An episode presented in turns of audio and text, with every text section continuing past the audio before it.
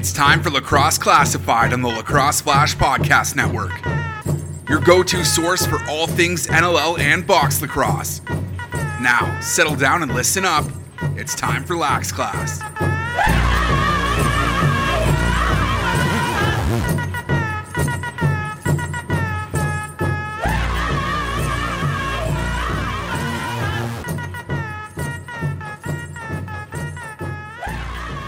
Going on, lacrosse fans? Welcome back to Lacrosse Flash Podcast Network. For Lax Class, uh, take your seats, eyes up front, settle down. Lax Class 135 is about to come your way, and a lot to chew on this week, I should say. As it's Jake Elliott, Brad Challoner with you, and uh, Bradley, let's get you in right off the top here. I know you just got off a, a, Zoom call, a very sensitive Zoom call leading up to some minor surgery here coming up. But do you want to discuss that on the podcast before we get rolling? Sure. Uh, put it put it bluntly, I as of this time, two weeks from now, or no, maybe twelve weeks from now, but um, I won't be having any more children. Yeah, Welcome to the club, man. Uh, I, have had that little... procedure done myself. I'm not going to get into details, but uh, no, your details are actually great. That might be a story oh, for another time. Yeah. But let's just say they don't call him Jumbo because he's uh, tall. let's just say that. I'll say this: uh, I when I had my vasectomy done the doctor told me in his 30 year career that mine was the toughest he has ever done. Three shots, Brad. Not one, three of them I had to get and, and almost passed out on the third one. It was not pleasant. And I need to thank you for bringing some reality to me because I was bragging that oh, no needle, no scalpel mm. um, is is the procedure, and they you're lied. saying no, don't don't kid yourself. It's not exactly as yeah. clean as they make it. Yeah. As they make it sound. Prepare yourself. yeah. yeah I was going through the uh, going through the the lists with the doctor on Facetime today. She's like, okay, you know, you got to wear a cup on your rival. You have to wear a cup for two or three days afterwards. Um, you know what what what are you doing physically these days? Uh-huh. I, you know, I run and I, I, run and I go to the gym and I do some weights and stuff and I coach my daughter's lacrosse team. And she goes, "What's uh, a cross team?" A cross team. So she's seen she's seen hundreds of thousands of shafts over the years, ah, never one yes. made by Warrior well, Brian. yes. A little shaft uh, pun joke there. Well done, Brad Challoner. Uh, so, well, good luck with that, my friend. Uh, we, we, truth be told, here we got Willie in the can yesterday, so we recorded Sean Williams, which we will have coming up in quarter two. Lacrosse the Nation talking Whitby Durham, Oshawa, talking about it all with number 51, who just happened to go into the NLL Hall of Fame a few days ago, Brad, which we will talk about uh, coming up here in mere moments as well on the big focus. And we got Quick Sticks and the Stampede Stallion coming up as well. Uh, should we just get right into it here, man? We got a lot to talk about today. Let's let it roll. All right, big focus time. Here we go.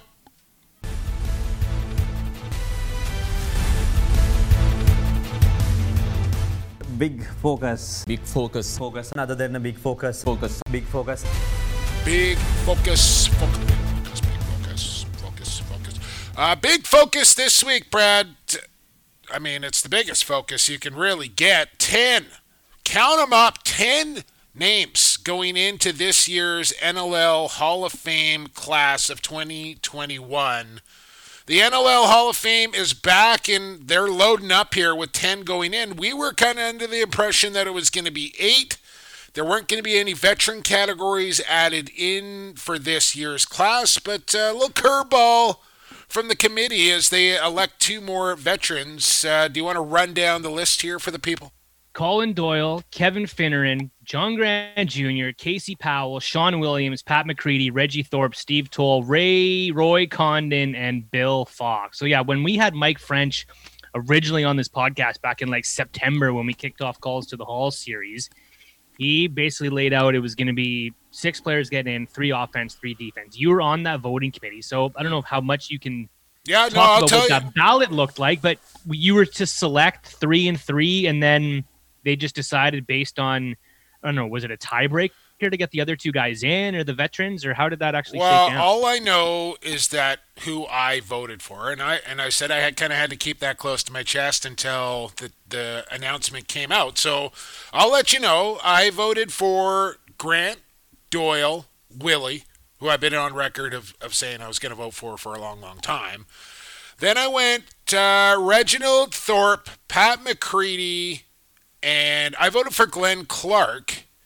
So Clarky, uh, man, uh, you're gonna get in. Not this year, unfortunately, but yours truly voted for you. So I'm putting that out there right now. No disrespect to Steve Toll, because honestly, Brad, like when I when I think about it, like the next guys on my list, if I had to get one more to add on, would have been Steve Toll on the defensive side of things, and it would have been Casey Powell on the offensive side of things. And going through our Hall of Fame conversations with all the current NLL Hall of Famers, I think Finneran's name maybe came up more than anybody else's. Well, so do you think then if Doyle let's let's assume Doyle and John Grant Jr. were the no-brainers that everybody voted for. Do you think then it was too close to call between Powell, Williams, and Finneran, or maybe they all like tied ish and then got Yeah, I, I there's in? probably enough votes for them to to step back and go like enough people are voting for these guys let's let's get them in. I, I don't honestly i don't know how that process of adding two more guys worked or happened or whatever but we were kind of saying brad like early on in this conversation like there's so many people that deserve to be in. Do you just do one massive class this year get it right and then stick to the format moving forward. But i think this is what we're going to see moving forward is you're probably going to see like 8 to 10 guys go in for the next few years here until they kind of catch up with the guys that have missed out on the last 5 or 6 years which puts guys in a in a more difficult position too because if they don't make it in then they get back on the ballot again. But you think about that six year gap of nobody getting in, it's going to be harder for those guys to kind of catch up and get themselves in with, you know, new guys being nominated each and every year. Yeah, and we're really entering we're we're just before sort of the golden age of of players, right? So, you know, we're of the, the guys that aren't on the ballot right now that will have to be veterans are, is like the Steenhuis, Geoff Snider, Billy D. Smith Yeah, era, yeah. right? So, Gavin and, like- those guys are all around the same age group. And then a few years from now, you're going to have guys that are, you know, my age, 35, 36 years old that are retiring. And then they're going to have to get on the ballot. And, you know, now we're talking like the, the, the Dobie Dutch era is coming up. Well, in the next Dawson, right? Merrill, Dawson, Campbell, Merrill. like, yeah. So, So yeah, there's going to be, but I, I've got no problem with it. It's been it's been so long. I'm glad that these names have been announced. I'm glad that the hall is rolling back out again, and like all the great highlights of Kevin Finneran that have rolled out this week that I've never even seen before, Yeah. and people to fall in love with Colin Doyle again and Sean Williams. It's just been so special to see these guys get their due. Yeah, absolutely. And our like my only big my biggest concern was when you put too many people in, it takes the shine off of the guys that are going in. But honestly, like I think everybody's pretty happy here that that's going in, and and they're gonna get recognized just fine here. And you know what it does too, though. I it it might even boost some guys. Like you know, like not, not a lot of people were like Pat McCready's name was thrown out there, but now when you see Pat McCready's name on a list next to Reggie Thorpe and Steve Toll, you might go, "Oh, he really was that special," and go do a little homework on Pat McCready and respect the history a little bit. So Yeah. You know, if you see a li- you need see a name like Kevin Finneran next to Colin Doyle and John Grant Jr., well, he must have been pretty special. So I think it's there's a roundabout way of of boosting the profile of these guys that we haven't seen on a floor in you know a decade. Yeah, and I- and I think there probably was a little bit of that as well. Like the young guys, well, I mean, proverbially young, Brad's the Steenhuis, Billy D, like they're gonna get in. I don't think they need to go in on on their first go here. While there's other guys that have kind of been waiting to get in, so I think there might have been some some of that. That's that's how my voting process worked. Anyways, I kind of thought like. Billy D, Steenhuis, they're going to get in, just not this year because they're new and, and all the rest of it. So, um, while we're on the, the topic here of, of Hall of Famers, Brad, now that there is 10 new NLL Hall of Fame inductees, I think Lacrosse the Nation after this week takes a little bit of a hiatus 10 weeks, shall we say, and let's run down the list of the new guys that just went in. And so we're like, we want to keep this kind of theme and tradition, this format going where we've got every single Hall of Famer that, that's in, and now we need to get the next 10 done as well. You cool with that? Yeah, I'm, I'm down for that. And down, and we're going to talk to Sean Williams here in a couple of minutes, but it's all going to be lacrosse the nation Whitby focused. And Willie's already promised us we can. I hope we got that on tape, Jumbo. That he's going to come back in a in about ten weeks and we can chat about his Hall of Fame career because our chat with Sean Williams coming up is very Brooklin MSL Whitby minors, Whitby juniors Yeah. focused, and uh, Focus. and we'll get into his his his career a bit uh, a bit later on. Listen, And we don't so- we don't need that on tape, Brad. Willie gives me his word that that he's coming back. I'll, I take that for what it is. Yeah, about, about almost anybody that would give us that word. I think Sean Williams is one of the most trusted and respected, There you go. classy leaders uh, in the history of the game. So there's going to be uh, some sort of celebration, I think, for these Hall of Fame members coming up in the fall. That'll be announced at a later date. But it'd be nice to get a dinner and some acceptance speeches and, mm. and roll some video and tell some stories out of these guys. Absolutely, and like I I long to get back to the NLL Hall of Fame induction night. Like they used to do it around the awards and the draft. It was a big weekend. Like I'd really love to get back to that where where they're doing that a, a whole weekend entry draft, Hall of Fame induction, awards night. Big spectacle, Brad. Like, let's. I know we're living in a pandemic world and we have to change things, but we we need to get back to that. I'd like to see it spread out, and I've been vocal about that here. Like, maybe don't do it all in one night. Maybe celebrate Colin Doyle at a Toronto Rock home game, and then celebrate John Grant Jr. at. Well, I think they're going to do that. Any, I think Mammoth the individual teams are going to do that, Brad. This, like, you know what I mean? I think It'd be the- nice to it'd be nice to bring those guys in and you know do a ceremonial face off and and show off the Hall of Fame plaque. Yeah, and, and they and will. do that. Like maybe Teams yeah, will. I'd like I'd like to see that. yeah. yeah. teams will do that. I'm talking a whole kind of a league sort of uh, spectrum here, Bradley. Uh, I think are we good on on the big focus in quarter one? I think we're done here. Shall we move on? Let's get to Sean Williams. Let's do it. Let's not keep the legend waiting. All right, Jet is out on the tarmac. Willie 51 is waiting to, to hop aboard. Let's get to the second quarter. Lacrosse the Nation, Whitby, Sean Williams. It's all next right here on Lacrosse Classified.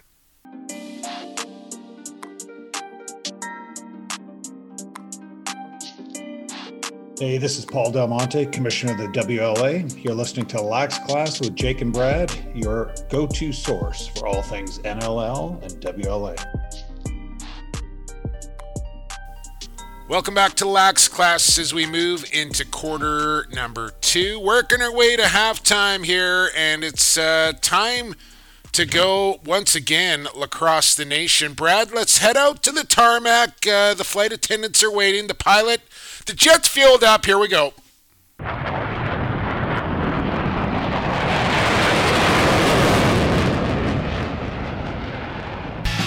Lacrosse. Lacrosse.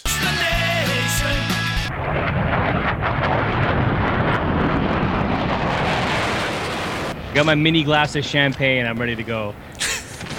Whitby, Ontario. This is lacrosse, the nation. What makes a hotbed a hotbed? Diving into towns across North America, really, to find out what makes lacrosse tick in those towns. The man speaking on behalf of Whitby, brand new National Lacrosse League Hall of Famer Sean Williams played his major series lacrosse with Brooklin a couple Mann Cups along the way. Obviously, uh, all the accolades in the National Lacrosse League. Coaching son Dyson from the age of four all the way through the junior A now with uh, with Whitby. Sean Williams joins lacrosse classified. Sean, how you doing? Great, fellas. How you guys doing? Doing good. Thanks for doing this. Um, let's start with some geography. Like we always confuse Brooklin and Whitby and Oshawa Durham and sort of lump, in lump them well, into one Yeah, yeah. Region. How does that all shake down for for that and, and and lacrosse in general? Well, I was. Uh, I grew up in. Uh, first off, I grew up in Scarborough, so I always call, joke with the uh, Peterborough boys. That's uh, I grew up in the real borough, and uh, I think I'm supposed to say like sorry, sorry to hear that about Scarborough or something. Right? No I'm no chance. No, no, no. Lots of good history in lacrosse there, and then, uh, but my dad got drafted to to Brooklin uh, back in '75, I think. So I was uh, I was a part of the Redmen tradition since I was uh, like one years old, and uh, slowly, as you as you guys probably in, in BC is probably the same thing, but everyone either goes east or west, and and our family went east, and uh, Whitby was our next stop, and then uh, now we finally settled in Oshawa. Brooklin was too expensive to uh, to get a house for us, so we had to. Uh, we're we're about ten minutes from Brooklin right now. Okay, And Brooklin's so a little just a little nook of- on top of Whitby. okay, so Yeah. Brooklin's a little nook on top of Whitby, and Whitby and Yeah. Brooklin are part of the Durham region. Is that Yes, Uh, Oshawa? Oshawa, yes. Okay, gotcha. yes, and I went to yeah, I went to Pickering High School. I got a lot of lot of layers here. I went to Pickering High, and uh, yeah, so I just kept getting further east, and now I'm uh, I'm almost in Brooklin. A lot of my friends settled in Brooklin, but uh, they're they're. Uh, Hey, I a little hear you, but you know, like uh, I was a Coquitlam boy. There was no chance I was getting a house in, in Coquitlam, so I had, to, I had to slide down the hill into Port Coquitlam to to pick up my That's shack. right. So I hear you on that, and, and I find that interesting. Like I mean, like uh, maybe it's not interesting, but like a lot of other lacrosse families or lineage, it, it comes from your father, right? And now your kid Dyson following in your footsteps. Um, was that just a matter of you kind of hanging around the rink and going to practices and being out on the floor with your dad? Like, it always seems to me, Sean, that you know the greats, the Hall of Famers, if you will. Congratulations, by the way. I didn't get a chance to say that. Thank you very much. Thank, thank you very Um, much. yeah, well deserved, brother. Uh, it, like uh, the greats, the Hall of Famers, they always seem to be the youngsters hanging around their dads, ball boys, to just in the locker room and all the rest of it. Just so much time spent around the rink, and you're sticking your hand. I tell you what, uh, yeah, without a doubt, that's true. You know, uh, Junior and I have lots of stories of us uh, in Peterborough and in Scarborough. Um, when my dad played for Scarborough after he left Brooklin, and uh, you know the uh, the parents would be up in the the booster club, and we'd be on the floor in the dark playing one on one, and then uh, Kelly Vipond and uh, that's Peter Vipond's son. He was a great lacrosse player himself, and like lots of lots of little one-on-one wars with each other while their parents took care of things after the game. Well, tell me, tell me about Peter Vipond because this guy is like a legendary. Like he's right up there with, with I'd say Derek Keenan and Jimmy Bishop as far as being legendary coaches from that area, Absolutely. right? Yeah, uh, you know, Billy Callen always used to tell me stories about the great Peter Vipond, and I'm sure you got a good Billy Callen story for me as well. But tell Oh, me yeah. about Coach and, and what he instilled in your game. Yeah, you know what? He was uh, definitely a player's coach, and uh, he uh, he just he, he just had all these little just these little small things he would do, and uh, he treated like a man right away. And uh, but there's little little small touches, and uh, you know not the whole technical side, but just how to be you know how to be that that man and that player is supposed to be for your team. And uh, you know it wasn't uh, I didn't really get to see you know so we had a couple battles in the in the late '90s till we got finally got to that Mann Cup, and once in the Ontario Championship, I, he came he came to life real well. And uh, then we got to the Manor, and it was like, holy, he's got a lot of little he's got a lot of little hidden nuggets that uh, he brought about for us that uh, help us on our on our journey. The other sort of common thread we're finding with, with, with talking to guys and figuring out what makes lacrosse tick in some towns um, is the senior team, the senior A team, sort of sparking life in, in the community and, and kids growing up going to Redmen games and seeing you guys on the floor. You know, paint the picture of what it was like, you know, playing for Red in the early days and uh, you know what they meant to the community. Well, you know what? It, wa- it's it's it's unbelievable. Uh, unfortunately, like the once the Brooklin got real big in uh, with when the gates came, and then they were on their run. Um, they started playing out of Whitby, so it's it's only like ten minutes away. But the the Brooklin arena just couldn't hold it anymore. The, the old Luther Vipond. Uh, it's Not a still there. bad do- problem to have, though. Hey, Willie. Like no, that's- no, no. So it was okay. Um, and the floor is like it's tiny, so it's like you literally it's a it's a tough place of playing for uh, for anybody, but uh, still a beautiful spot. That's where we always have our, our tryouts and stuff. Um, but playing at Iroquois Park, and uh, for me especially, like I started well '95, I think was my first year. '96, yeah, '95, I think, '96. Anyways, you know we're uh, you're playing in the in the rink that you get to watch all the you know I went to all the Redmen games back in the day, and then you're finally there, and then you know getting to host that uh, Mann Cup in 2000, and actually that's like the the year my son was born, so he was there six or seven months old, whatever he was. Um, so then getting to play with the Redmen till you know 2016, I think, um, and having my kids um, being there the whole time, and then all the kids that I coached, and then it was it's it's such a surreal feeling that uh, you know the community was always there. You know, Tuesday nights was the junior A's, and Wednesday nights was us, and then just getting to see all the uh, all the minor kids at all your games and all the junior games. It's amazing. Yeah, that's awesome. Uh, speaking with Hall of Famer Sean Williams, that has a nice ring to it. I got to say, Willie. Uh, and and let's talk about the Redmen here for a second because as we know. Now the the team is called the Bro- Brooklin Lacrosse Club, and I was talking to Jammer a little bit about the Redmen and the history and stuff, and he said like you know it's a bit of a slang or a racial slur to to call an indigenous person a redskin, right? So I was kind of like, and the logo was kind of the Black Hawk, and I was like, he's like, no, that's not why they were called the Redmen. Originally, they were called the Redmen just because they had red jerseys, and that's how it started.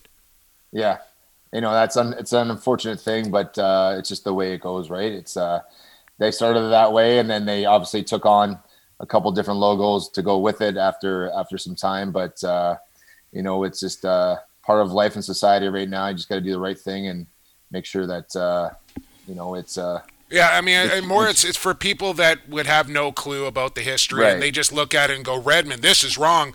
Yeah, I of mean, course, it was right. never, and, and I don't Never, mean to make never. light of, of using the word redskin because that's never a word I want to use, but I wanted to kind of make not. that clear of how that path went and, and why the change was made. yeah, absolutely, yeah, for sure. I appreciate that bringing that up. Thanks. Obviously, the junior A team's been an absolute factory out of Whitby in the last well, fuck, more and more, more than a decade now. Um, when did that program really start ticking in, in your eyes, and who were some of the guys that that started coaching that squad to make that happen? Well, you know what? It's like uh, again, growing up, I, I I didn't get to play junior here, playing against them, and uh, they went through through some lean years. Um, you know, back when around my age, and then uh, Jim Bishop taking over with that Gavin Prout group and uh, Derek Suddons and all those guys, and that's when they started back on their run. Uh, they had some good, great players uh, before that. Um, and I, there's lots of guys that I played with on the Redmen, and even in Scarborough, they came over before they made the junior A jump. Um, and uh, you know, so I think it was uh, Jim Bishop bringing bringing that back and getting that going again, and then obviously with uh, the run that Derek and uh, his boys had, and then I was hoping to get on that same horse with you know I still have four guys that I've coached since they were four. We're trying to piece that together, and I'm trying to get a couple more guys that are on different teams. And we're hoping we, we were hoping that uh, we'd make a good little run here. And uh, unfortunately, with COVID, we're kind of stuck. But you never know, right? We never know what's going to happen uh, this year. Maybe get a little bit of a season in, and uh, just to get let those boys have a chance at uh, playing for something, right? Yeah, t- tell me about this, Sean, because you, you mentioned you've been coaching Dyson and, and that group since they've been four years old. And so what's that now? Like 16, 17 years you've had these is guys? 20, yeah, is 21 now, and so then uh, basically there's like uh, there's lots of kids that uh, the 99 group. Well, is in 2000, and then you got the 99s that I've I've coached on and off right every other year.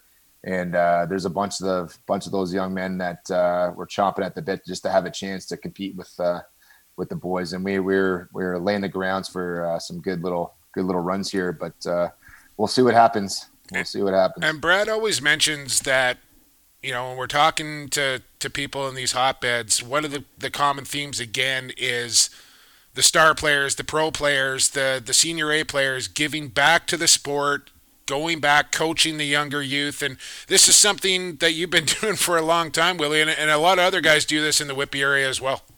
Absolutely, and that's I think it's just it's uh, you know when we first we first uh, got Dyson in lacrosse, and you you know my dad coached me the whole way, so I thought that's natural. But me, I was like, you know what? Let's just see what he does first. And my wife just looked at me like, you can't complain about any practice you see or something, right? And uh, he was three at the time. He couldn't even put his helmet on, so he was done. So I was like four. I said, I'll start coaching you.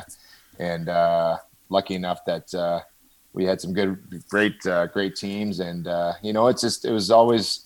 I try to treat it like my dad did with me. It was like either you know we have the dad talk and we have a and they have a coach's talk. There's always separate. You know, you're always proud, and but you always have points out that you can as as a coach. How good's he going to be, Sean? What's that? How good is Dice going to be? Is he going to be better than you when it's all said and done? I always say it's it's guaranteed he's uh, he's going to be better than me for sure. He's uh he's uh he's actually you know it's funny because uh my my wife's uh, you know she was a legit uh, soccer player and basketball player and she got his uh, his his height and uh, long legs, and uh, you Yeah. know, so he's like He's got your hands and your He's already IQ. bigger than me. yeah. He's already bigger than me. It's like, oh my god, what I could have do with that body. Right. like, let's go. Yeah. no, Would you he- want to see him play? Rochester, Buffalo. wherever Toronto? he lands? Yeah, Colorado, maybe. Yeah, if wherever I am would be the perfect spot. if think- I'm still involved. You for think he sure. would feel the same way? Like, I mean, I'm, I'm assuming he enjoys being coached by you.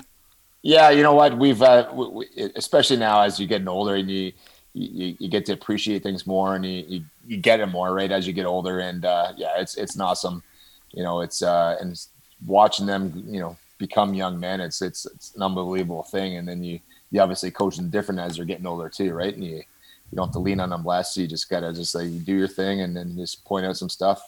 Yeah, I think we're. I think I. I'm hoping he would say it's fine with me coaching them but uh, We, yeah, Yeah. we Well, had- we'll have, maybe we'll have him on the podcast one day. Yeah, never yeah. We'll ask him. No, we had Dan Teat a while ago talking to him, sim- similar story with, with Jeff coming in, and he's saying like, you know, it'd be nice to have him under his wing, obviously, but it's also nice to get some different coaching voices into his head, absolutely absolutely and, and for sure and that's and that's a great thing about our sport there's so many great people out there like you're going to be in good hands no matter what but it's uh for a family thing it's like you'd like to you know you'd like to have that chance to to especially as he's coming in in the draft in a few years it'd be nice to be a part of whatever team he gets to go to for sure Talk about the um the house league system in in Whitby. I think that's pretty unique across Canada. That there's not just a place for people that you know want to get into lacrosse but don't necessarily are ready to play B or A ball.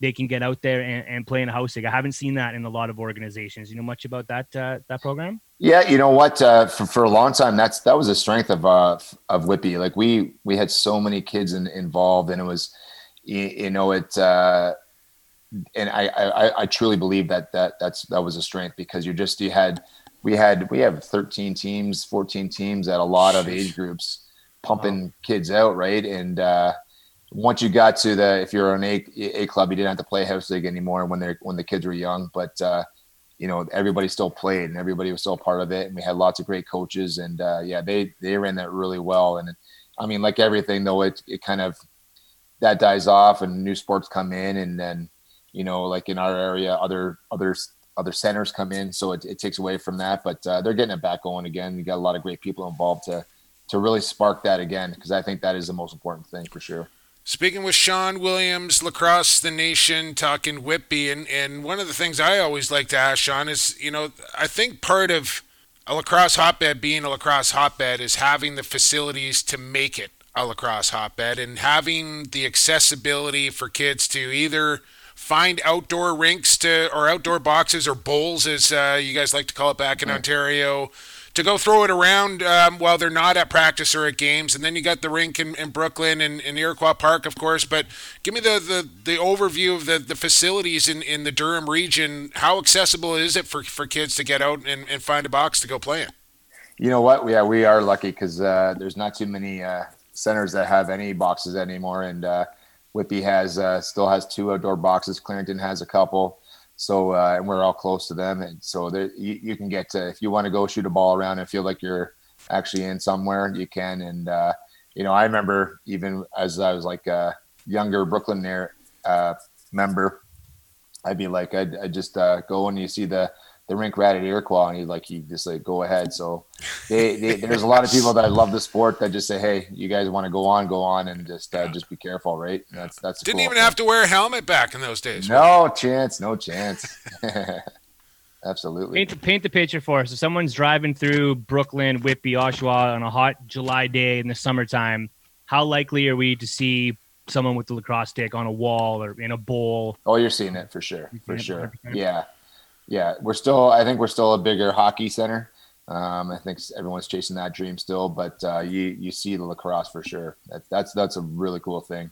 You know, uh, even I like I get I still get shocked coming down on my street because used to be just with our kids playing out there on our court, but now I just saw another dad and a kid playing. I'm like, yeah, it's it's it's there. It's it's cool, really cool. That's awesome, man. That's awesome. Man, I'm drawing a blank on. Oh, I wanted to ask you, like, I mean, a long time there coaching. You, you mentioned watching your dad play for years and years, and of course, he had a storied career in, in Brooklin as well. Give me uh, craziest thing you've ever seen go down at Ir- Iroquois Park. Craziest thing I've ever seen go down at Iroquois Well, I mean, you had. Psycho McMichael uh, prowling Oh, around on the floor there. I, I don't know. Maybe There's lots. There, there's lots of those ones. That's for sure. Um, you know, he was uh, he was a treat to watch. That's I, got to watch him in Scarborough. He's a Scarborough boy too, and uh, any like double OT reason- championship games or for some reason, Brooklin loved the Scarborough boys. That's how my dad got there, and then they followed up and getting uh, Scotty and all those guys, and O'Toole and Jeff Garland at Yeah. Scarborough. Yeah. Um, one of the craziest things I think was uh, probably game. I don't know what game it was. It was in the Ontario final in 2000, and I remember uh, there was a Kevin Dance got into something Oh, and. Uh, He's fought, but then he got kicked out, and, and it was mayhem packed in, in Iroquois. And uh, all of a sudden, our uh, equipment manager, who ran our Odor Flipper, Flip Gay, he uh, he was gone. Didn't know where he went, and all of a sudden he came back, and he had a bunch of gashes and stuff. And he got into a fight, and he was trying to get at Dancer. I don't know who he got into it with, but uh, he he came around back to our bench, and we're like, "What the? What's how many Flip?" does Iroquois Park hold? 2500 uh, i think we're on those those those brampton uh that series we were probably getting close to 3000 like there's there's stories like i have buddies of mine that said they stood on a garbage can and literally like held each other one guy could watch one end the other guy it was unbelievable yeah We're gonna have you back on in a couple months. Talk about your Hall of Fame, National Lacrosse League, or, or National National Lacrosse League Sunday night. Slow man. Down, Brad, slow down. roll out today. We'll have you back in a couple months to talk about your National Lacrosse League Hall of Fame career. We'll get into the mammoth and all that, but I want to ask you, um, kind of off the Whitby topic now as we as we roll on. 2009. Oh, I was gonna bring that up. I'm glad you did, yeah. Yeah. Every time we talk to a guy that that's played in that series, we have we you know Jumbo and I were both there. We know it's maybe the craziest series of all time. You were the freaking MVP of that tournament and led it in scoring and everything. Um, what do you remember about that series? And was that for you the, the craziest lacrosse experience of your of your career? One thousand percent, one thousand percent. You guys you guys gave me goosebumps. Uh, I'll never forget. Um, I think was uh, we had one of our last shifts in the third period, and I'm like, and it was just before the, all the timeout and all that craziness happened, and I'm like, I'm I'm talking to myself on the way to the bench. And I'm like, man, that was that was, and I'm gonna swear that was the fucking coolest thing you've ever been a part of, and you're you're probably not gonna win this, but you, you got to be proud. Like I'm trying to talk myself off this ledge right away because Right. I'm like, oh my god, this it's probably it's pretty much over, right? And then the flip then- side, like I, Holy shit! And like, oh, here we go, here we go. And it was like, and then Carnegie gets his first goal of the year. Mikey Carnegie ripped it. I'm like, and then you knew you were winning an OT, like yeah. when he scored like- that. Then, Brody didn't come off the floor, and we were all fine. Right. Yeah. No, I remember actually like right after Game Seven, rushing down there after that. I still haven't heard heard. I don't know if you anybody back there has the DVDs. I'd love to hear hear that. No, I've only seen a few things on Okay. uh, YouTube, but uh, I, I think the biggest thing that we saw too was uh, a, lot of uh, the new West boys that weren't dressed were getting their jerseys on, ready to oh man. So that was like oh, the old man. Carmen thing, right? Yeah. Like, ooh. Well, no, I remember you coming off the, the floor there. I was down in the tunnel, and you just like walked by me and were like, "Have you ever seen anything like that in your life?" And I was just like, "No, I have." Like I had it in my mind as well, like the the, the call I was going to make for the Bellies 25th Mann Cup. Like it was Yeah. all in my head, 20 seconds away. Anyways, that's uh, Brad and I've been saying like a doc needs to be made of that series Absolutely, it from was, start it, to it was finish. unreal. Yeah, But for spectacular. you to have the for you to have the presence of mind, like not not many guys. I hope more guys soaked it in in the moment and went, "Oh my god, this I'm never gonna see anything like this again." Because that's Yeah, I think special. to Make a memory of that. No, for sure. And I think I think just you know I'm definitely uh, older than some of the guys too. So maybe uh, like maybe some of the old guys thought that, but not the young guys. I, I don't know, but uh, man, you got to respect that. and that's if we're all lacrosse lovers, like just to being a part of it. Yeah. You know, and I feel yeah, obviously I'm I'm I'm so glad we're on that side of it and don't have to say, oh, that's the greatest thing I did, but didn't win. But uh, yeah. definitely glad I'm on that side of it. But uh, no, to hats off to that new West team, man. That was a that was a unbelievable battle and an unbelievable place to play, and uh, yeah, it was great. Uh, I can. I, I think Dan Richardson probably just turned off the podcast like Yeah, five. minutes did. Ah, hey Willie, man, uh, really appreciate you doing this. Like Brad said, we're gonna have you back in a couple months to talk about the Hall of Fame career. But keep up uh, the great job coaching and and uh, man, an absolute Brooklin legend. And congrats again on the Hall of Fame, man. This was a lot of fun and and appreciate uh, everything that you do for our sport. Absolutely. I appreciate it, boys, and you guys are doing a great job, and thank you for having me. All right, Thanks, we'll Sean. talk soon. We will talk soon. And a little Hall of Famer right there, Brad Challoner, Sean Williams. I love it. has a nice ring to it, and let's hope uh, that his Whitby Warriors can take the floor in some way, shape, or form here in the next couple months, and and Dyson can can continue rolling with. Oh man, the guy's going to be a stud, and man, the Williams family might be one of the strongest families I know. Wife Tamara, and, and everything they went through with Tucker and everything, man, like the perseverance that family has had, and they just like they just stay so positive about it all. And one of the, the best things I ever seen was was how the lacrosse community rallied around the Williams family. That night in Buffalo just gave me absolute cheers on, on Tucker out lymphoma night, and, and they do it every year now for, for the Williams family. And man, I'm telling you, Dyson, like this kid is special. You know, they celebrate Tucker in, in Brooklin too, and in Whitby. So it, to see the community again, we talk about great lacrosse community. They rally around a family. They come together. That's what that's what lacrosse is all about. Classy, classy ledge right there. Yeah, we're a couple ways from Dyson uh, into the National Lacrosse League, but but look gets, out, like man. watch his Duke highlights from this year. Like he just had an incredible, Abs- incredible season. Absolutely. Uh, Willie, like, trying to, like, surmise, like, what he was, but, like, I. He just did everything so well. Like he didn't really like he what didn't have like an overpowering shot, and he wasn't like this spectacular feeder, and he he was like really solid on ball, but he was really good off ball as well. Like he he wasn't, you know what I'm saying here, Brad? Like he wasn't just like phenomenal at one thing. He was really really good at a lot of things. Yeah, when I when I think back on my memories of him playing was just it's more like he was like a lady, like a Lady Byng kind of guy, you know, like he was just complete class, like never took penalties. Never you know, always, like always a captain or assistant captain. Yeah, was never mouthy, was never super scrappy, but tough as nails. yeah. Just played like real good, clean lacrosse, and Yeah. they don't they don't make them like that all the time. Big fan of 51 and uh, can't wait to, to have a Hall of Fame conversation with him in a couple of months from now. So look forward to that. Look forward to halftime here. It'll be a quick one. We're coming back with quarter three. Quick sticks on episode 135. What, Brad? You got something? Yeah, I got to sneak in a Oh, yes, of course. We got to pay the bills here on Lax Class. Thank you. before you go away, Jumbo, and take You're us going to- away. Quick sticks. We're uh, yeah, I'm going away. And summer solstice is almost upon us. June 21st. Summer's going to kick off here in a couple weeks. Um, that means you got to protect yourself. You need a cowboy hat. You need some protection from UV rays. Maybe while you're on the job site. Maybe while you're camping. Maybe while you're on your way to a lacrosse box to watch your kids play this summer or a bowl back east. If you need something to protect yourself, check out our friends Stampede Tack and Western Wear locally here. They're in Cloverdale at the corner of 180th and Highway 10. Or if you're not from the lower mainland here in British Columbia, hit them up online, stampede.ca, because shopping online is still Shopping local. That's the great part about it, folks. You don't have to be. I was actually out in the Dale on, on Friday night, drove past the big Stampede Tack compound. Unfortunately, they were closed, so I didn't have a chance to pop in. But I showed my daughter, I said, Maya, look, there's one of Daddy's sponsors right there. She goes, I want a cowboy hat. So now I, I probably shouldn't have done that because now I got to buy her a cowboy hat. But uh, you can shop online. It's still shopping local. You support uh, local companies here in BC. It'd be much appreciated. And we thank them for their continued support. All right, now it's time for halftime, Bradley. Let's get to quick sticks. We're back after this.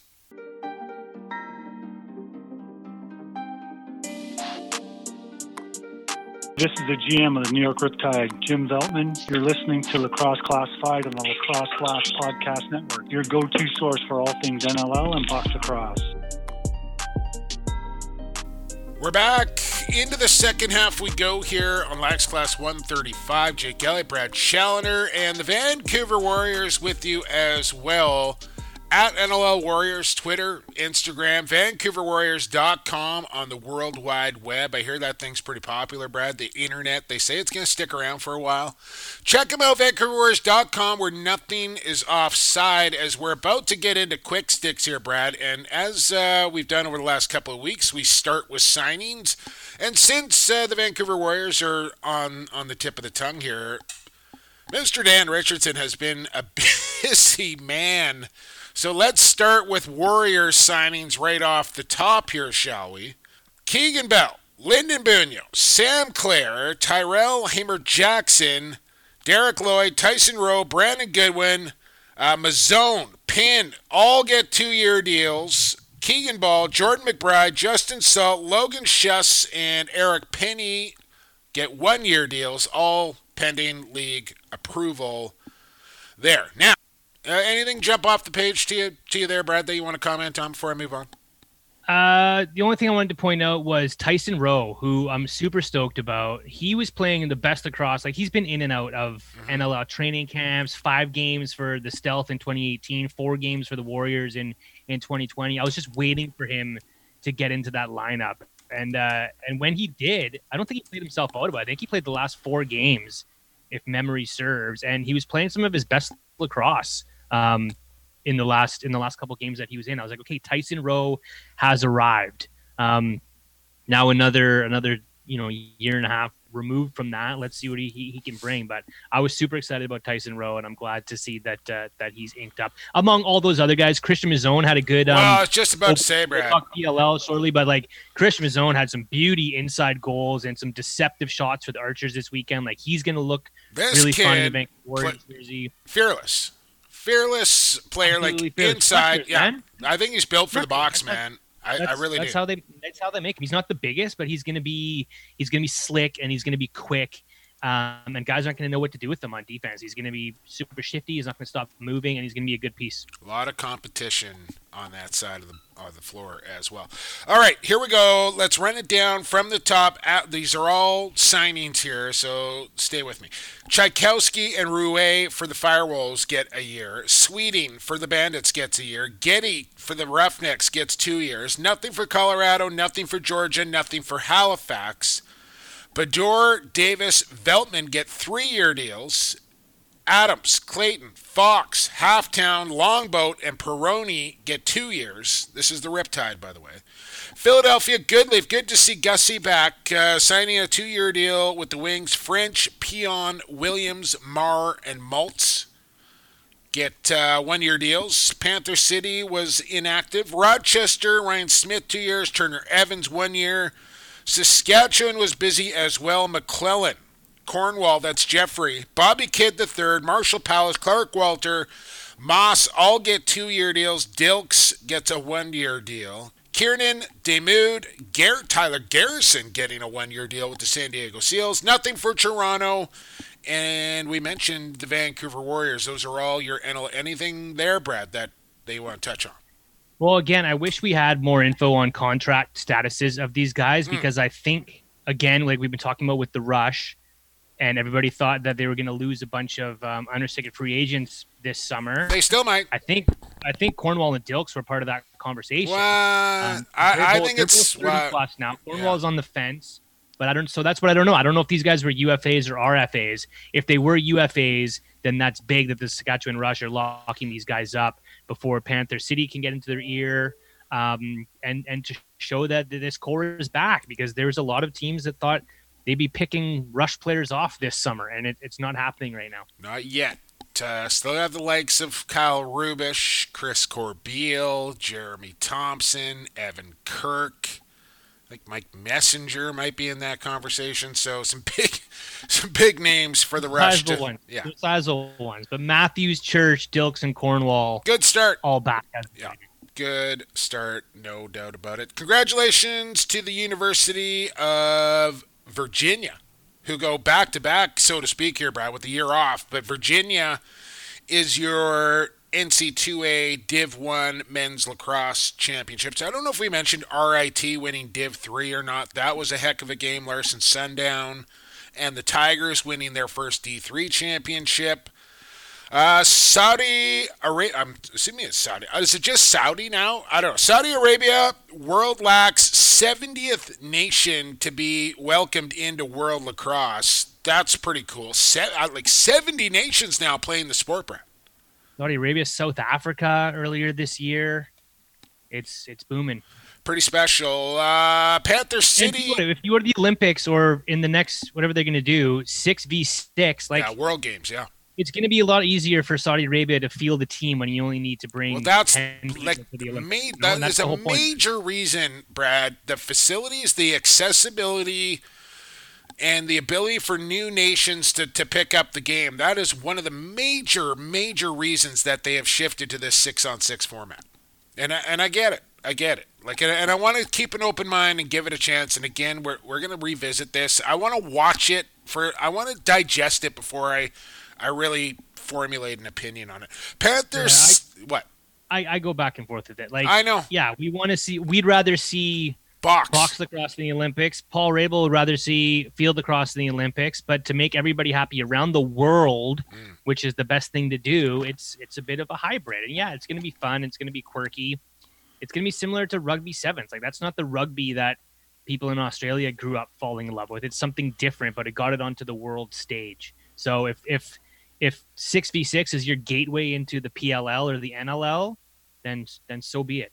Absolutely. Uh, Premier Lacrosse League kicked off this weekend, Brad. I got off my empty wallet and, and purchased the pass, checked out some PLL this weekend. It was good to see professional lacrosse being played once again, but a bit of a, a man, like, I don't even know how to classify this story, Brad. And it's pretty serious stuff here. Austin Staats and Matt Gaudet getting into it somewhere at a hotel in Boston and both are under investigation. Both are suspended indefinitely while the, the discipline committee looks into this incident. But apparently there was a bite involved, and this is this is out there. Like this is wacky stuff here with Staats and Gaudet. And man, like I I hope everybody comes out of this and everything's okay. But like this is concerning. in in a lot of ways. Like poor Audie Staats can't stay out of shitty headlines over the last couple years, you know, Yeah. and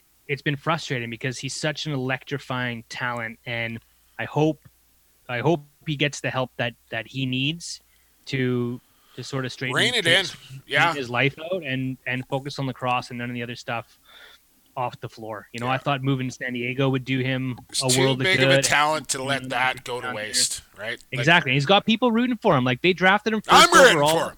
Patrick Merrill coached him in, in junior A. He knows all about him. So they're sinking their teeth into him in in San Diego. But it seems to be when he's not in San Diego that that trouble Yeah. happens and it and it sucks. And I mean, you I love watching the kid play, Brad. Like, I mean, but now there's there's yeah, they're saying that the um there was rumors this week too that that Blaze was involved in it, and that's kind of how it all got kicked off. Like this is a beef that goes back to the a year now between yeah, yeah. Like let it let it let it die, man. Let it let it let it rest. Yeah, a little bit of trash talk that got picked up on a hot mic, right? And and it's just like it's gotten way, way out of hand. And Well, and, Paul Rabil's got some big decisions to make. Like I don't know if you're going to see Austin Staats and Matt Gaudet in in the I don't know, PLL yeah, yeah. again. Like I know they'll probably try to do the right thing and throw some resources at these guys to try to figure out what's going on in their personal lives, because I think the PLL has a support system like that. I just don't know how you can let those guys back back on the field Yeah, now with. yeah, I might with- have to and travel them to Atlanta next weekend and travel them all around America this year. It's going to be very difficult to do. Yeah. Uh, so we'll keep an eye on that, and and like I said, I just I hope everybody comes out of that on the right side. Like I don't want to see anything like that uh, go down. PCLC Panther City Lacrosse Club announcing their scouts: Ken Watson, Kyle Goundry out here in the West, and some guy named John Grant Jr. Uh, will be their their Eastern scout. Uh, a bad little stable of scout. Goundry, Grant Jr. and Watson will be the the Panther City Scouts. So nice little Yeah, pickup there Goundry- for Hammer. Gowns and TK, head coach of the co-head coach of the Delta Junior Islanders, and played with TK in in Calgary. There you So go. there's a connection there. And obviously, John Grant Jr. and Tracy Kelusky, best friends, uh, former business partners, and nice to see Junior. he- He'll be involved in the game forever, Yeah. so it's nice to see that he's And he can't do any coaching, right? Because he's got his gig with Hopkins. But this is an avenue that that he can explore as far as that goes. So so connected, but you know, as a scout. So that's good for June. Good for Panther City. I, I think the guy probably knows a little something about identifying talent.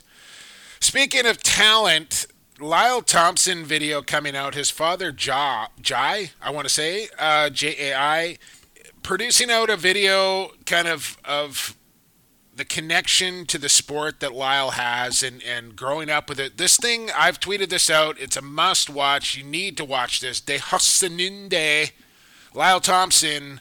This video is sick. Have you've watched it? Have you not, Brad? Yeah, I've watched it a couple times. It just it's it exemplifies everything that lacrosse is, everything Lyle Thompson is. I love the footage of their box, their lacrosse box, Yeah. and Onondaga with grass growing in it. Oh, like I've never seen a grass, natural grass box. So it's essentially just boards around a grass field, but a lawnmower must get in there and trim all that back. And like the visuals were stunning. And Lyle Thompson is the face, is the absolute face of lacrosse, and he represents everything that we love about this sport. And it was breath, breathtaking filmmaking, great storytelling, uh, and a must watch. With that uh, on on my mind here, Brad, it is National Indigenous Month here, and you know, our country going through, and I, I, man, I have a hard time even thinking about it, talking about it. But I didn't mention it last week, and and I it's because I really don't know exactly what I, I want to say or- or what the right thing to say is, or I don't want to say the wrong thing. You know what I mean on this, and and that's referring to the, the 215 children in Kamloops uh, found at, at a former residential school. And Brad, to me, like this is just horrific, right? Like it's it's disgusting, it's horrific, and and it's scary. And and why it's scary is because I think this is the tip of the iceberg. Like I I, I know it is. They're gonna find more and more and more, and this is gonna be part of our nation's history. It's I mean it's going to be a dark black stain, but it's something again that needs to be brought to light, needs to be talked about, needs to make people more aware of of what is what what the indigenous have gone through in their lives. And this might be the most heinous thing out of it all. Children ripped away from their families to go into these schools and quote take the Indian out of them. And now we learn many of them just never even came home and their families left wondering what happened to their children. Like I and now we know they were buried in unmarked graves around a school. Like I, it makes me so sick to even think about that and and this this was happening like 30 50 years ago, Nine- Brad. 19 well, in 1997, I believe Like- the last resident Yeah. closed its doors. scary. Really really scary stuff. And man if there was ever a time to, to take some time and educate yourself on what the indigenous and our first nations in this country have had to endure in their lives they just want to be treated like everybody else and equal human beings. And i don't think it's too much. Like many of these places they don't even have clean drinking water yet. And and it, it just it doesn't make any sense. So National Indigenous Month here. Take some time to educate yourself and and learn about these people because and and it's it's so important because of the connection that they have to the sport that we're talking about right now, Brad. It's their game, right? And and that's why this one hits home more more so than anything else. Yeah, and one of the big things about residential schools and treatment of indigenous over all these years is they were stripped of their culture. And so when one of I think the greatest cultural contributions from indigenous nations is giving the sport of lacrosse to the world. Yeah. I think it's our responsibility as as fans and players and coaches and broadcasters to honor that as as best we can and and never take the history of this game for granted and always always by we've been fighting for years for trying to get maybe the Iroquois anthem played before a game and I know there's issues around that but getting uh, even getting an Iroquois flag put up in Yeah. in arenas and and celebrating where this game came from more because that is how we celebrate and honor the culture um, I'll also just say IRSS Survivor at IRS Survivor. It is on Twitter. Okay. You'll get lots of great information there. It's the Indian Residential School Survivor Society. Mm. They've got like step by step guides on how people can educate themselves, certain online courses you Awesome. can take, places you can donate. Um, so we'll tweet that out for you guys on both of our channels. But that is a place to get a lot of information. Um, you want to learn how to how to help in reconciliation and and honor their culture. Yeah, just a little bit of respect. It's all they're asking for, and it's not too much to ask by any means. Uh, let's move along here on Quick Sticks. So we're 15, 16 minutes deep here, Brad. Still have lots to chew on here.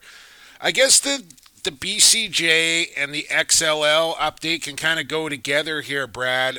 I know, like even the WLA talking with the XLL, BCJ talking with the XLL and we're close to being able to play some games. I think the Junior A Lacrosse League wants to, to fire up early July, and it sounds like maybe we might get some senior lacrosse into the XLL banner. I don't want to get too far ahead of myself here, but things are, are looking pretty positive in British Columbia to see some lacrosse this summer, and I think we might get going like early mid July and, and get some semblance of a, a season or two here.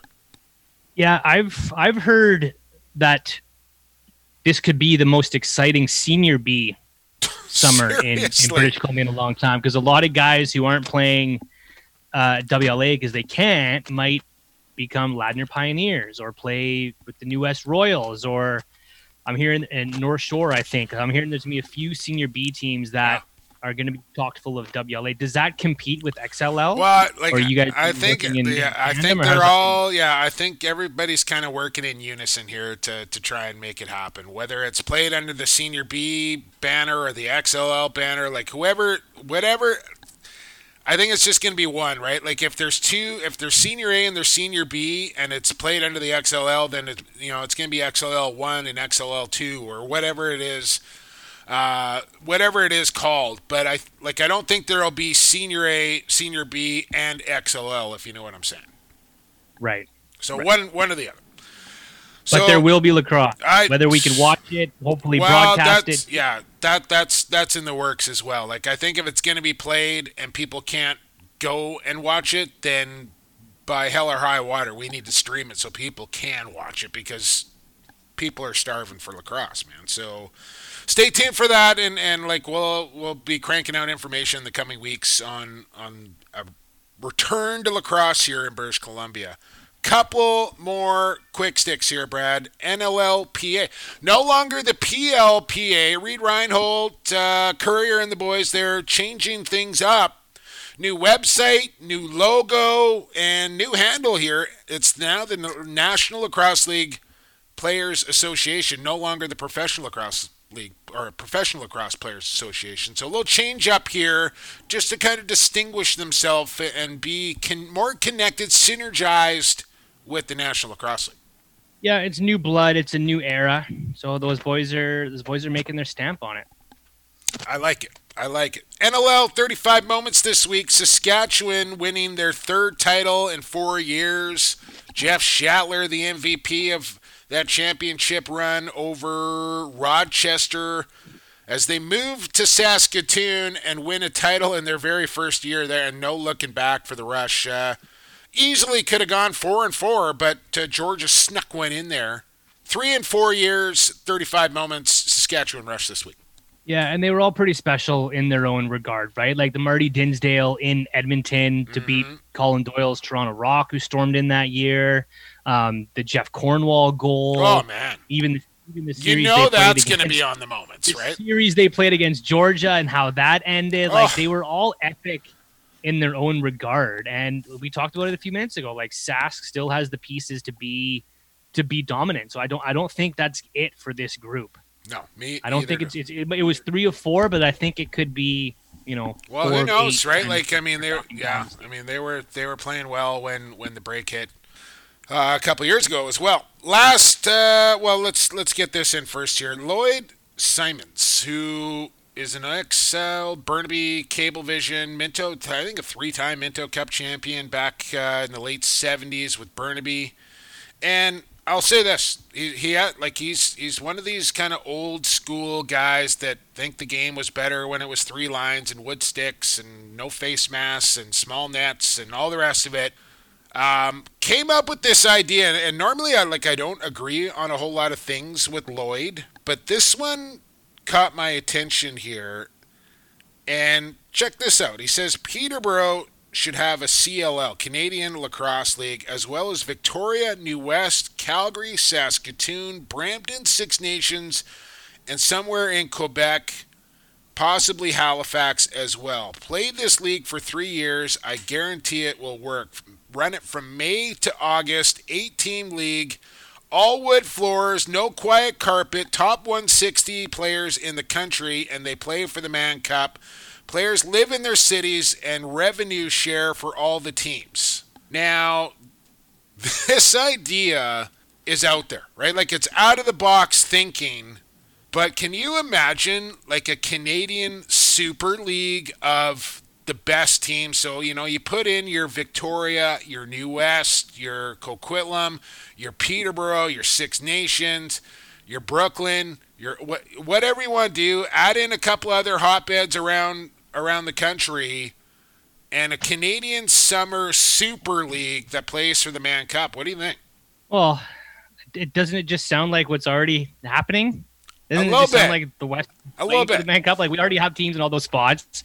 They're all really good teams. Yeah, you might just cut out the bottom the bottom feeders. The revenue sharing would help because you couldn't have, you know, Peterborough, Six Nations, Victoria and and you know whoever out west Yeah. is, is loading up that year to, to run things. So I do like that aspect of it. I do like putting teams in Alberta and Saskatchewan and really stretching it across the country. I would love to see senior 18 like Sask like those Edmonton Miners Oh, they're a senior they could team. com- St. Albert. They could compete with almost every yeah. They could compete with almost every senior A team in the country. So it's unfortunate they don't get to compete for a Mann Cup. I'd love to see if they would be able to do that and how and how that would formulate one day. Yeah. So I get where he's going. Yeah. Yeah, there's But do we there's some val- another- there's some validity to it, and, and a little bit of is, There's is confusion already though. Like, yeah. do we need? We don't need another league. Yeah. So if everything folded, if Major Series and WLA were like, hey, we're done, and something else combined the two, then sure. But we don't need more leagues, and God knows what kind of rule book Mr. Simmons wants to put them under. Um, now I just kind of accidentally deleted something a little too quick here, but the last thing I had on my quick sticks list here, and it's something we forgot to mention last week, talking about the Canadian Lacrosse Hall of Fame induction. We went Oh, you through. almost forgot it again, didn't you? I You almost it again. We went through all the players and all the builders, but of course there is a team entering the Canadian Lacrosse Hall of Fame as well. The Senior A Salmon Bellies, 19. Well, it's a, it's a decade, really. Is that right? A decade worth of Bellies teams going into Well, the. the 10, 10 years of the Burnaby Lakers went in a couple years ago. So yeah, right? fair enough. Uh, 1980 to 1989, Salmon Bellies are going into the Hall of Fame, and uh, man, some great names and players on those teams, including the likes of, of Wayne Goss and the Tasker brothers, Eric Cowison, Toddy Lorenz, Geordie Dean. Who else was on those teams, Brad? Am I missing anybody that uh, might have might have played on those? I think those? there might have been a, a, a hiked up sock, grizzled defender. Um, Yeah, might backdoor might guy. Yeah, right, right. Might run the Vancouver Warriors now in one in one Dan Richardson, who's also now yes. yes, technically the Canadian Lacrosse Hall of Fame. He's a Hall of Famer. Yeah, uh, can't take it away, man. Uh, a decade worth of Bellies teams going into the, the Hall of Fame, including uh, one Dan Richardson who was on those teams. Congratulations to my boss at the Vancouver Warriors, Mr. Dan Richardson, and to everybody else on those on those belly rosters. Uh, that that's a lot of players that uh, over that nine year run that suited up for those guys. But but what a run that was! Like guys wanted to play for the New West. They still want to play for the New Westminster Salmon Bellies, but it was teams like that that created that legacy. Oh, an players. absolute dynasty, man. Let's not kid ourselves here. Uh, That was only one of their dynasties. Like there was multiple. Montreal Canadiens of lacrosse, right? There's Yeah. multiple dynasties. 24 of them, Brad. Nobody's got more than the new Westminster Salmon Bellies. Uh, so congratulations to them. And that might smooth over the 2009 talk. We I, just know, had. I hope so. I hope so. I, I know that was. I mean, it's still painful. It is. Uh, man, that was a lot of quick sticks, Brad. We still got one quarter to go here on Lax Class 135. Stampede Stallion of the Week is next, right here on the Lacrosse Flash Podcast Network. Associated Labels and Packaging, a fun family company that offers premium quality labels and packaging with unparalleled service. With 40 years of experience, an extensive product catalog, and an ever growing fleet of equipment, Associated Labels and Packaging is the perfect fit to take your labels and packaging to the next level. Hey, this is Brendan Bomberry from the Georgia Swarm and Iroquois Nationals. You're listening to Lacrosse Classified on Lacrosse Flash Podcast Network, your go-to source for all things NLL and box lacrosse. Welcome back. Fourth quarter action is a go. Well, not quite. I'm going to tell you about Associated Labels and Packaging. Sean Ashworth and the gang there in Coquitlam, over 40 years of experience, family owned, focusing on ethics, quality, and leading the industry when it comes to labels and packaging. Environment always on the top of the mind of the folks there at ALP. Find them at associatedlp.com or at associatedlp. Check I'm telling you, check out the blog. It's updated regularly. All the latest features, techniques, all of it uh, there on the blog and it's an interesting read. Like I'm not even kidding when I when I say that. I'm not just saying that because I'm paid to say that. I'm saying that because I really Believe it. Fourth quarter action, Brad. Uh, it's time for to head for the stables. Let's saddle up.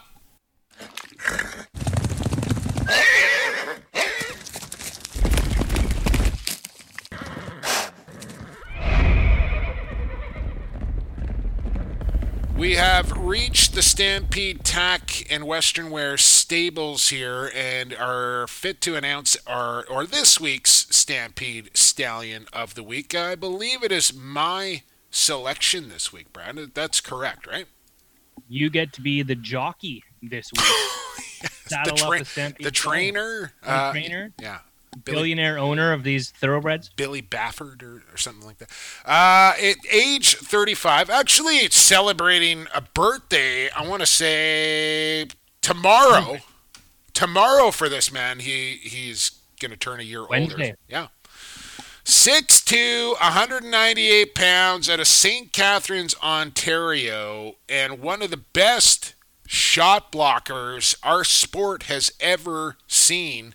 Stops along the way, starting back in 06 with the Philadelphia Wings. High draft pick was Ian Lord, who was our Stampede Stallion of the Week. Buffalo Bandits, Rochester Nighthawks, and now back with the Philly Wings in 2021.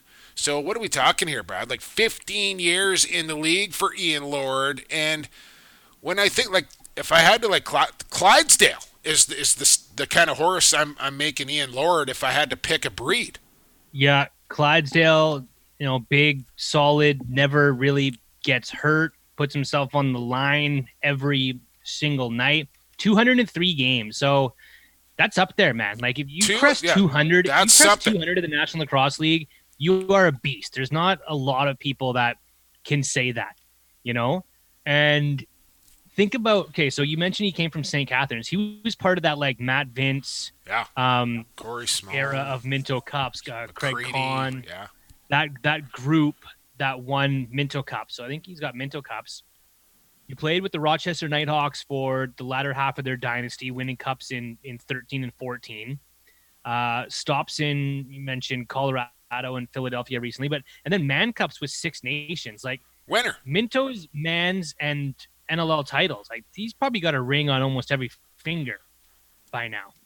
Absolute weapon, man. And like, like very Rory Rory Smith like in that. Like and they played together for for a lot of their for a chunk of their career. well, I tell you what though, like as far Very as similar to have those two guys out there throwing their gloves up and jumping in front of shots and Oh. soaking them and I've never seen a guy block shots like Ian Lord. Like I, you know, Rory was really good at. Even uh, Hawksby is is really proficient at.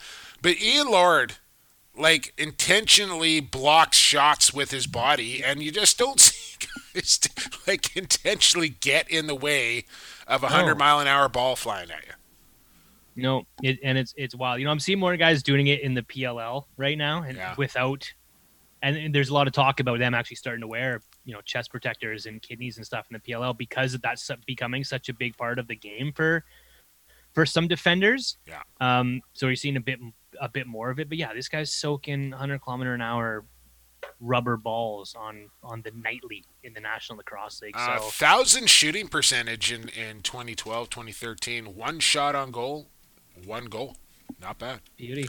Uh, Has yeah. scored in the last three seasons, but Paul Day's got a nice Hey, veteran he presence is back not there when there. they take the field. He is not there to score goals. I can tell you that. Uh, Ian Lord, welcome to the stable. You are this week's Stampede Stallion. How many total do we have in the stallion or the stable now? Can you count that up? You gotta count that up. up. I'm going to let the people know in the meantime. Some, some hot air for a second. Yeah, I will. Absolutely will. In the meantime, uh, don't forget to subscribe to the podcast. You can do that wherever you listen to your pod. Wherever you're listening right now, just hit that subscribe button. Throw down a review as well. That helps uh, increase our listenership, our engagement, all that. So throw down a review on the podcast as well. Don't forget to follow us on social media. I am at PXP for sports. PXP the number four sports. Brad is at Brad Chell. Instagram, the show is at Lacrosse Classified. On Twitter, it's at LaxClass. We got a Facebook page as well. Lots happening over on the Facebook page. And of course, we have the email for you non social media people, whoever you are. Lacrosse Classified at gmail.com is how you can reach us via email. Lots of different ways to do it. Please get in touch with us. We'd love to hear from you. If you got a suggestion on Lacrosse the Nation or anything you'd like to hear on the show, guests, whatever, or you just want to, you know, talk to somebody, you can slide in the DMs, get at us. We'll we'll reply. We promise. Brad, did you? 34. Okay, so we're, we're coming up on two rosters so here, and then we might have to have like a little draft and do something fun like that. Or yeah, maybe uh, put a team together. Yeah. Break them into two teams and vote or something. I don't know. Uh, yeah. But yeah, we, we're gonna run it. We've wanted to run it right until well, actually, we'll keep running it maybe when not? NLL season kicks off. We'll have to figure it out. Maybe it's gonna be then a stallion of the week, and it's someone who had a had an active week. I like it. I like it. Yeah, I think there's there's lots of love to be spread as far as stallions go around the National Lacrosse League. So uh, yeah, I think we're gonna keep this thing rolling for a while. But uh, as far as the podcast goes, I think we'll shut it down now. After that, you good? Yeah, I think we can wrap her up. I've got two more PLL games to watch. Okay. I'm uh Water yeah, Dogs I- lose, I- by the way. I successfully. Thanks. Thanks. I've done yes. so well. I've done so well muting everybody for the last three days. I knew it. I knew it. I got my I Sunday, my Sunday back to backs. I knew it. Okay, so watch. I'll go watch the Woods then. I won't. I knew you had. Zach Currier play though. I won't ruin it. I won't ruin that one for you. But uh, okay, thank, I know. I, that's why I disappeared off the chat this weekend. Oh, like, is that can't- I- okay? Yeah, I got two kids. I watch my games at like 12 o'clock at night or 5 o'clock in the morning. uh, And all right, avoid I won't do that again. Well, maybe I will, but I won't this week. Uh, big thanks to Sean Willie Williams for coming on the program talking Whitby and Lacrosse the Nation. Our sponsors, of course, Stampede. Ta- we forgot to do a Stampede read as well, Brad. Just going to thank my sponsors, and I forgot. So I'm going to let you know here before we go. May long weekend is not what I want to talk about because June right now.